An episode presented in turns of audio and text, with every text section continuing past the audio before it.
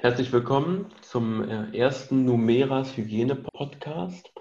Ähm, ich bin Martin Groth, ich bin Hygieneberater seit ja, fast zwölf Jahren selbstständig und ähm, dieser Podcast hat im Grunde genommen zum Ziel, ähm, Ihnen als Hörern, als Fachkundiger aus der Augenheilkunde immer mal wieder einen neuen hygienischen Blickwinkel an die Hand zu geben.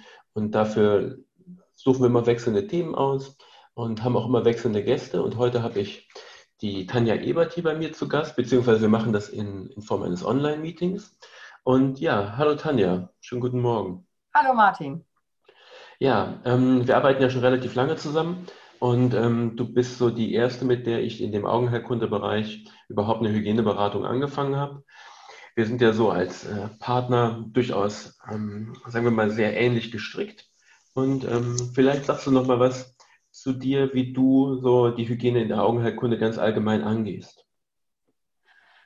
Ja, ähm, also ich habe seit 2011 in dem Bereich Hygiene gestartet und war da relativ unbedarft, was das Thema Augenheilkunde angeht.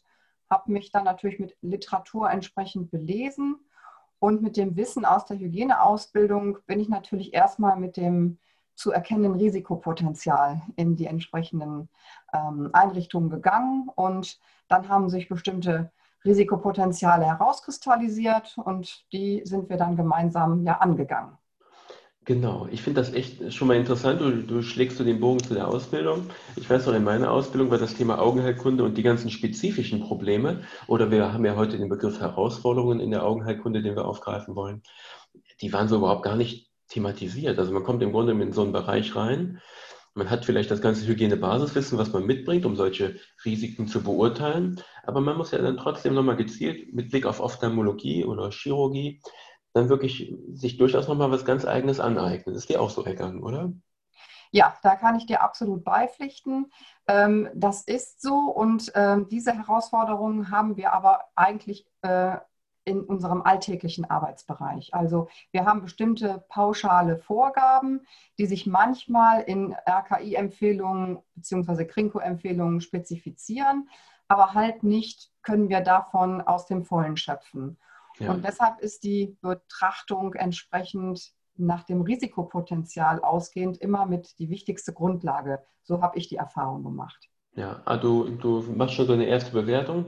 Ähm, das, das klingt für mich absolut logisch. Ich weiß nicht, für den, für den Zuhörer, der vielleicht nur seine Praxis oder seinen OP hört oder kennt, ähm, der kann sich vielleicht noch gar nicht vorstellen, wie wir, wie wir wirklich vorgehen. Ähm, wir haben immer einen ganz besonderen Fokus auf Praxisnähe.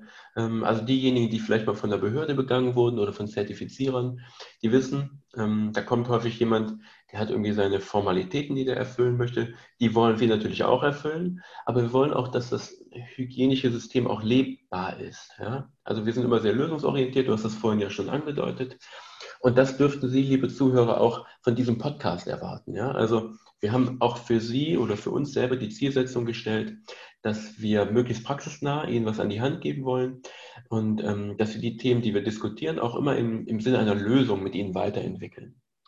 Und ähm, ja, nicht nur, dass sich die Tanja und ich da sehr ähneln, sondern letztendlich haben wir hinten heraus bei den Auftraggebern auch damit die besten Erfahrungen gemacht. Nur so kriegt man die Leute halt mit ins Boot und nur so ähm, kann man halt auch wirklich was bewegen im Sinne der, ich sag mal, der Patientensicherheit.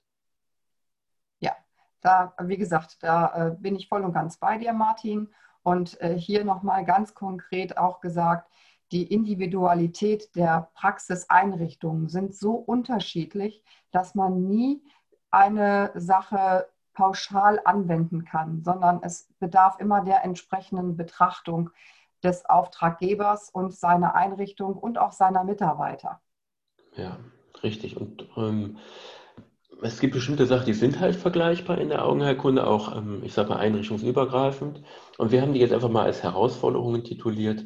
Der Begriff ist als solches heute hier schon relativ oberflächlich, muss man sagen.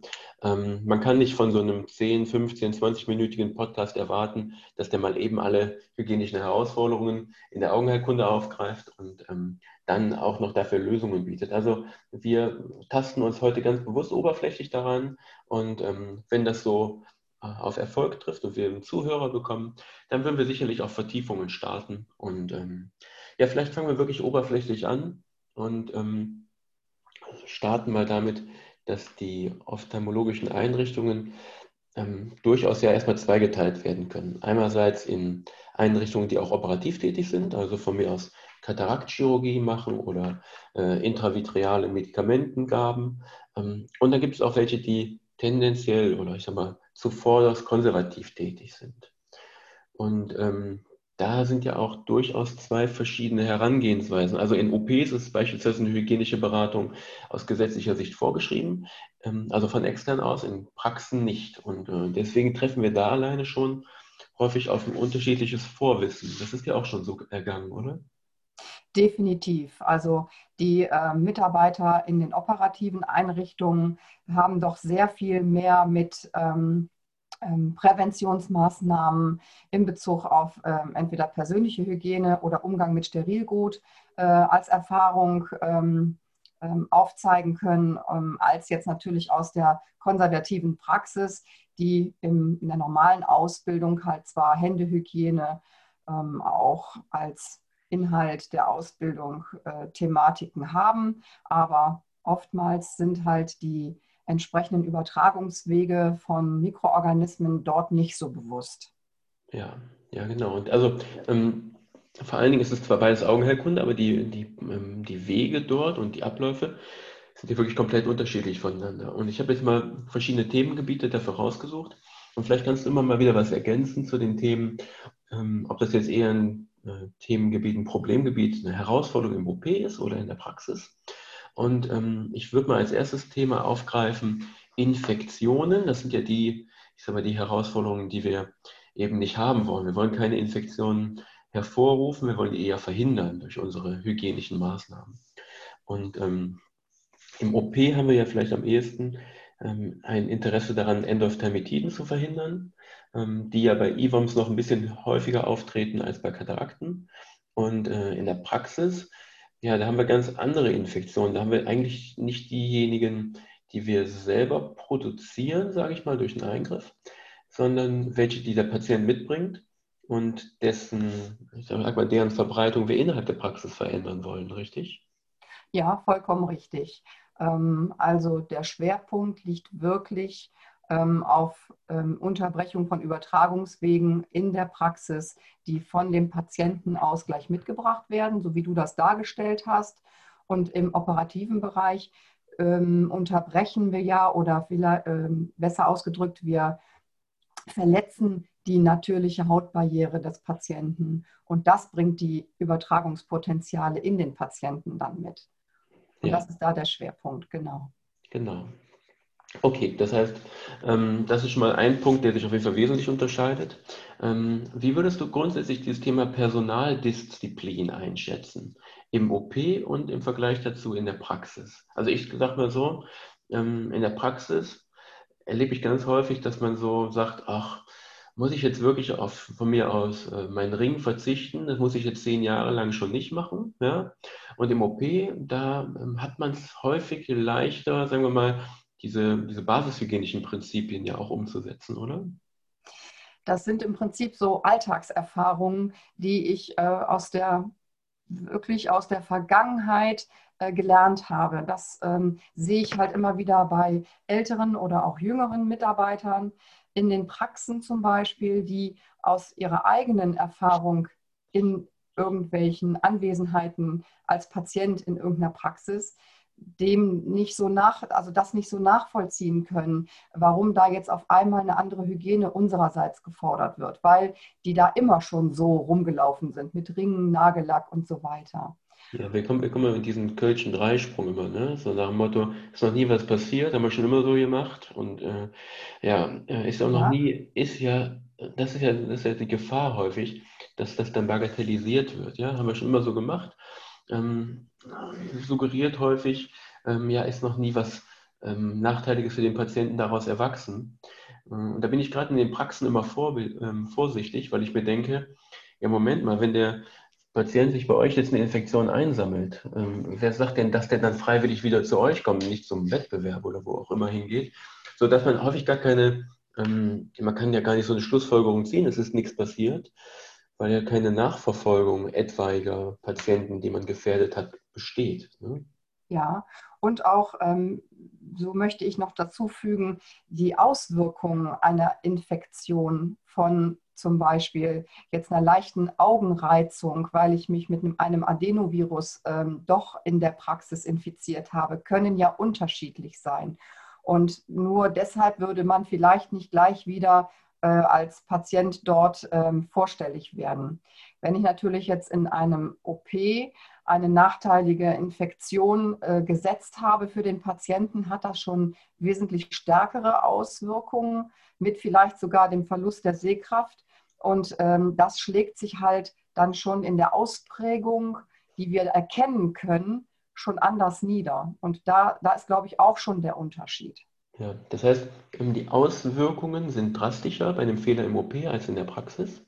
Ja. Und das wirkt sich sozusagen wie so, wie so rückwirkend auch auf die Disziplin des Personals aus. Das ist auch meine Erfahrung, das kann ich auch sagen. Ja. Ähm, ich, ich glaube auch, dass das du gerade so bezeichnest, wirkt sich auch auf die, auf die Prozesse aus, die wir sowohl im OP als auch in der Praxis haben. Also im OP erlebe ich immer, es ist total krass durchgetaktet, ja, weil die OP-Zeit auch so, so absolut sensibel ist. Ja. Und äh, da gibt es einen Tropfplan, da ist immer ganz klar, wer kriegt was zu welcher Zeit, ja, wer wann wird wie eingeschleust, wer wird begleitet. Ähm, in der Praxis ist das häufig so, ähm, ja gut, wir müssen jetzt die Corona-Zeiten außen vor lassen, aber da ist häufig enges Gedränge, dann ist nicht ganz klar, wie da die Abläufe sind. Ähm, hast du für dich selber auch erlebt, dass, sagen wir mal, eine, die Strukturierung der Prozesse auch sich positiv oder negativ auf die Infektionsprävention auswirkt? Ähm, also in Zahlen könnte ich das jetzt nicht irgendwo darlegen, aber durch die Beobachtungen, die ich gemacht habe in den äh, Praxiseinrichtungen, also konservative Praxen, ist es schon von Vorteil, wenn ganz klar strukturiert ist, ähm, wer wann etwas zu bekommen hat und wie die Wegeführung der Patienten sind, um äh, auch für alle anderen Beteiligten, Ärzte sowie anderweitiges Personal zu erkennen, welchen Status gerade der Patient hat. Und ähm, das bringt schon einen großen Vorteil, als wenn so ein unkontrolliertes Durcheinander äh, dort ist und vielleicht die Handlung nur personenbezogen durchgeführt wird.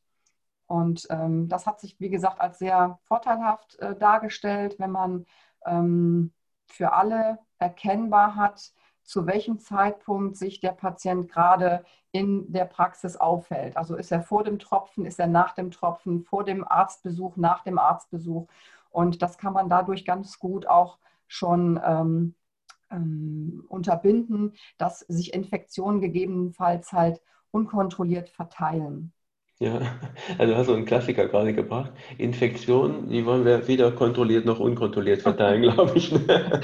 aber mir fällt das auch immer, ne, mir fällt das auch immer wieder auf, bei mir selbst. Okay, nee, aber schön. Ähm, also das mit den Prozessen finde ich wirklich ist ein ganz heikler Punkt häufig. Ähm, und wo wir noch eine besondere Unterscheidung haben zwischen OP und Praxis, ist gerade auch die Komplexität der Medizinprodukteaufbereitung, finde ich. Also bei der Praxis relativ überschaubar, was wir da an Medizinprodukten haben. Also haben wir vielleicht Fremdkörper, äh, was zur Fremdkörperentfernung. Ähm, sicherlich haben wir äh, Tonometer oder einfach Einweg- oder Mehrweg, ähm, Kontaktleser. Mhm. Ähm, Im OP ist es eine ganze Spur schwieriger, oder? Ja, da ist natürlich die Bandbreite der technischen Möglichkeiten während der, des OP-Vorgangs doch sehr breit gefächert. Und ähm, dadurch ergibt sich automatisch halt der, die zahlreichen Instrumente und Medizinprodukte, die man anwenden kann. Also von daher haben wir natürlich wesentlich breiteres Spektrum ähm, an Medizinprodukten, die wir im Fokus haben müssen als in der Praxis. Da, das ist absolut nachvollziehbar und auch äh, sicherlich selbsterklärend für auch die Zuhörer. Ja, ja, genau. Also ich finde, das ist gerade, da, da gibt es so Besonderheiten halt auch in der Augenheilkunde, was die Medizinprodukteaufbereitung im OP angeht. Und ähm, das ist wirklich auch einer der Teile, die, da habe ich echt schon ganz, ganz üble Sachen gesehen, weil das manchmal auch unterschätzt wird. Ja, kommt halt auch darauf an, ähm, wie ist man sozusagen aufgewachsen in dem Beruf. Ähm, es gibt tatsächlich welche, die kommen noch aus der Blitzsterilisationszeit, ja, und für die geht dann auch mal das ein oder andere am Reinigungs- und Desinfektionsgerät vorbei und direkt in den Steri. Das ist gerade aber in der Ophthalmologie ja besonders kritisch. Okay, ähm, jetzt hat man noch was Besonderes, so, wir sind schon relativ am Ende. Ähm, ähm, wer, ich nenne das mal Blitzlicht. Ja, ich werfe der Tanja jetzt einfach nur so ein paar Schlagworte hin. Ein paar davon haben wir auch schon genannt. Ähm, aber ähm, die Tanja wird mal versuchen, ganz spontan, das ist noch nicht vorbereitet oder so, ähm, einfach mal ihre ersten Gedanken aus hygienischer Sicht ähm, ja, in so eine Bewertung einfließen zu lassen. Ähm, okay, wir fangen an mit dem Begriff pH-Test. Ja, ganz wichtig, um zu schauen, äh, dass halt ähm, die Neutralität gewährleistet ist, wenn es sich um lumige Instrumente handelt. Ja, super. Also ich habe das nämlich ganz häufig gesehen schon, dass ähm, Einrichtungen eben nicht irgendwie Lackmuspapier oder ähnliches haben, dass die wirklich pro Charge einmal mit klarem Wasser da durchspülen, beziehungsweise versuchen, die Restfeuchte da rauszuholen aus den Lumen, um dann zu gucken, wie ist denn die Neutralisation gelungen. Ähm, hat ja immer die große Problematik, habe ich dann noch ich muss ja alkalisch vorreinigen in der Regel, wenn ich irgendwie ähm, Instrumentarium am Augenhintergrund anwende. Und dann habe ich halt die Problematik, dass dieses Alkalische auf gar keinen Fall ins Auge kommen sollte. Okay. Ähm, was, sagt, was ähm, möchtest du sagen zum Thema Validierung?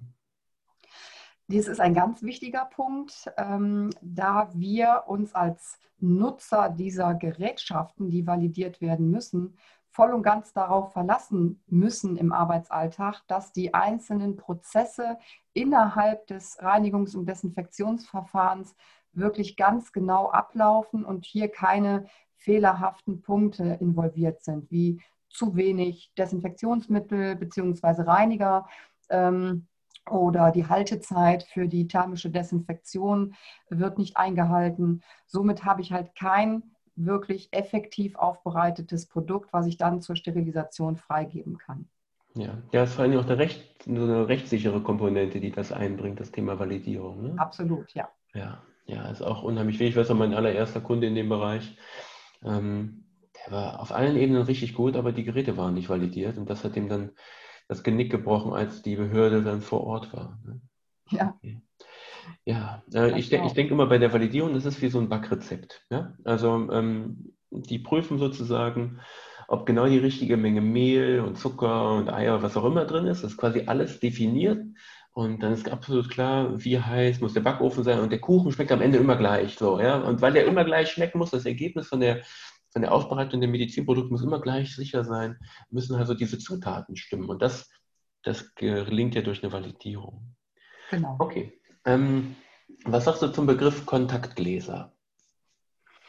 Kontaktgläser muss man differenziert betrachten, denn es gibt Mehrweggläser und auch Einmalgläser beziehungsweise Aufsätze für Mehrwegkontaktgläser. Und die kommen ja der Bindehaut recht nah und hier muss zwingend eine virozide Aufbereitung stattfinden, um eine Übertragung zum Beispiel mit Adenoviren absolut ausschließen zu können. Ja, ja, genau. Ich fand das, äh, du hast mich ja erst kürzlich darauf hingewiesen, dass es diese, diese Überzieher dafür gibt. Ich finde, das ist echt eine interessante Geschichte. Ich bin mir noch selber noch gar nicht so schlüssig, ob die wirklich so gut sind. Ähm, ich bin manchmal auch gegenüber diesen Herstellern ähm, vielleicht noch ein bisschen skeptischer als ohnehin schon. Also einige haben vielleicht mitbekommen, dass ja mittlerweile auch auf den Mehrwegtonometerköpfchen ein Haltbarkeitsdatum draufsteht. Und da muss man sich schon fragen, was ist denn jetzt ähm, Teil einer Umsatzstrategie und was ist wirklich hygienisch oder rechtlich sinnvoll. Ja? Und äh, in dem Fall würde ich aber tatsächlich sagen, diese Überzieher für die Mehrweg-Kontaktgläser ähm, sind unter Umständen sicherer als ein vollviruzides Produkt zu nehmen. Ähm, da gibt es ja welche, die auch echt richtig viel Geld kosten. Ja? Und äh, da kann so eine, Ein Einweghülle unter Umständen günstiger sein als die Aufbereitung.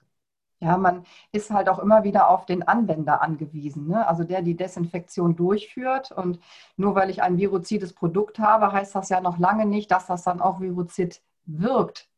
Wenn ja. nämlich der Anwender es nicht korrekt anwendet, habe ich da auch einen menschlichen Fehler gegebenenfalls und bin mir nicht auf, so auf der sicheren Seite, wie wenn ich vielleicht ein korrekt gelagertes Einmalmaterial als ähm, Schutzhülle habe. Ja, ja ich, genau. Ich überlege mir gerade nochmal, ich hätte so ein Kontaktglas beim Patienten im Einsatz, dann ist es dann nachher nicht sauber. Ja, also ich habe ja irgendwie eine Art von Resten da drauf. Das heißt, ich habe ja dann in der Regel drei Arbeitsschritte und Ja, wenn ich dann einfach nur die Hülle abnehmen kann und eine neue Hülle draufsetzen könnte, das klingt erstmal ganz smart. Okay, ja. du hast schon den nächsten Begriff auf meiner Liste genannt, Adenoviren. Ähm, warum zitierst du die immer wieder? Warum sind die so relevant? Ja, in der Ophthalmologie sind die Adenoviren halt der Auslöser der Keratokonjunktivitis epidemica.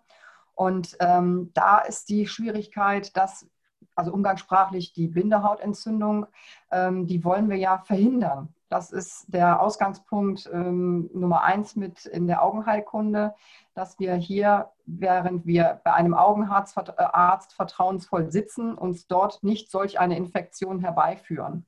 Und ähm, da ist durch diese Nähe an den Untersuchungen in, im Rahmen der Bindehaut, ähm, ist die Übertragungswahrscheinlichkeit recht hoch. Also müssen wir alles dafür tun, dass diese Viren nicht ins Auge kommen. Ja. ja, du hast das schon richtig gesagt. Bei den Medizinprodukten muss man halt vor allen Dingen auf eine volle Virozidie achten. Ähm, wir machen das sicherlich ja auch in den anderen Bereichen auch so. Also eine Händedesinfektion sollte mindestens begrenzt Virozid plus den Wirkungsbereich erfüllen. Eine Flächendesinfektion auch. Und äh, wenn da ein Patient kommt, der so ein dickes Auge hat und so rot unterlaufen ist, tränt oder ein Auge ist so geschwollen und das andere, das sieht normal aus, ist das immer so ein Alarmzeichen, wo man sagen muss, okay, es könnte jetzt KCE sein, mhm. ähm, den direkt irgendwie, ich sag mal, räumlich zu separieren, nicht direkt in den eigenen Raum, aber irgendwie getrennt irgendwie von den anderen, nicht ins gleiche Wartezimmer zu setzen und dann halt diese Erstmaßnahmen da abzuleiten, ne, damit man eben die Adenoviren nicht überträgt. Okay, der letzte Begriff, der wird dich bestimmt zum Schmunzeln bringen, ja, weil als mir der eingefallen ist, habe ich gedacht, das ist genau das, Letzte, das Gute für den, äh, so als letzter Begriff, nämlich Anästhesie. Ja, das hast du dann wirklich auf den Punkt gebracht. Ähm, Anästhesie ist ein hohes Risikopotenzial an der Stelle, was die Vorbereitung für die operativen Eingriffe angeht. Hier haben wir oft eine ja, nicht vollkommene Zuverlässigkeit in der Vorbereitung. Und da ist natürlich die Anästhesie der Schwerpunkt. Und hier haben wir hin und wieder Defizite in der. Du kannst das ruhig deutlich sagen. Ich glaube, wir kennen kaum eine Einrichtung, wo wir keine Defizite haben, oder? also wirklich Fehler im Umgang mit der Hautantiseptik-Vorbereitung, äh, mit dem Legen ähm, der ähm, peripheren Verbalkanüle. Da schon fängt es an, dass Verbände nicht richtig ähm, angelegt werden aufgrund von nur einer kurzen Anwesenheit des Patienten oder schon vor dem Einstechen die Einwirkzeit der Hautantiseptik überhaupt nicht ähm, berücksichtigt wird aufgrund ähm, des schnellen Vorbereitens des Patienten oder die Hautantiseptik um das Auge herum. Äh, die Einwirkzeiten werden oftmals nicht eingehalten. Das Auftragen an sich ist auch schon defizitär, weil bestimmte Bereiche überhaupt nicht mitbeachtet werden, wie zum Beispiel die Augenbrauen. Also da könnte ich jetzt einen kleinen Vortrag halten, aber das würde diese Zeit. Äh, da, da können wir eine eigene, eigene Podcast-Sendung draus machen. Genau. Also wie gesagt, Anästhesie ist ein wirklich ganz spezieller extra Bereich, den man auch wirklich so betrachten sollte. Und ähm, der ist aber auch ein wichtiger Punkt in der Vorbereitung des Patienten, weil es geht hier um den Arbeitsbereich an der Stelle. Ja. ja, ich bringe immer, immer noch einen Gedanken zum Abschluss mit ein. Ähm, wenn sich jetzt wirklich irgendwie einer, äh, also es ja immer die Problematik, wenn vor allem Propofol falsch eingesetzt wird, falsch gelagert wird, dass sich daraus immer auch eine gewisse, ähm, ja, eine Gefahr zu so einer genannten Blutstrominfektion oder zu einer Sepsis entwickelt. Und wenn man sich dann überlegt, man hätte wirklich diesen Worst Case und in meiner Praxis tritt sowas auf, dann heißt das, ähm, äh, in der Bekanntschaft, wenn die Person das dann glücklich überstanden hat, dann heißt es nicht, ja, ich wurde ähm, von dem Anästhesisten, äh, Frau Dr. Ebert, ja, narkotisiert, sondern ich wurde operiert bei der Praxis vom Herrn Dr. Groth. Ja. Genau. Und ähm, das heißt, das hat auch natürlich auch eine absolute direkte Renommee-Auswirkung. Ähm, und von daher, selbst wenn man quasi Anästhesie ausgelagert hat, ist das trotzdem immer ein Punkt, auf den es sich lohnt, mitzuachten. Ja, definitiv. Weil es bezieht sich wirklich immer auf die Einrichtung, wo die OP stattgefunden hat und nicht auf personenspezifische Tätigkeiten. Okay, also ich habe noch zum Ende eine, eine Abschlussfrage. Ähm, du machst das ja jetzt schon ein paar Jahre. Ähm, hast du so für deine Kunden ein, ein Allheilmittel? So? ähm, nein, Allheilmittel nicht, aber ähm, wachsam sein und ähm, immer an das denken, was möchte ich nicht haben oder was darf mir nicht passieren. Das soll ich auch meinen Kunden oder meinen Patienten nicht zukommen lassen. Und ich denke, wenn man manchmal die Perspektive, also den Blickwinkel verändert, sieht man manchmal schon die eigenen ähm, Fehlerpotenziale, die man gegebenenfalls optimieren könnte. Also, dass man sich manchmal auch überlegt, ja, würde ich mich auch so verhalten, wenn der Patient jetzt meine Mutter wäre oder so? Ja, ja genau. Ja, dass man so ein bisschen Perspektivwechsel macht. Ne?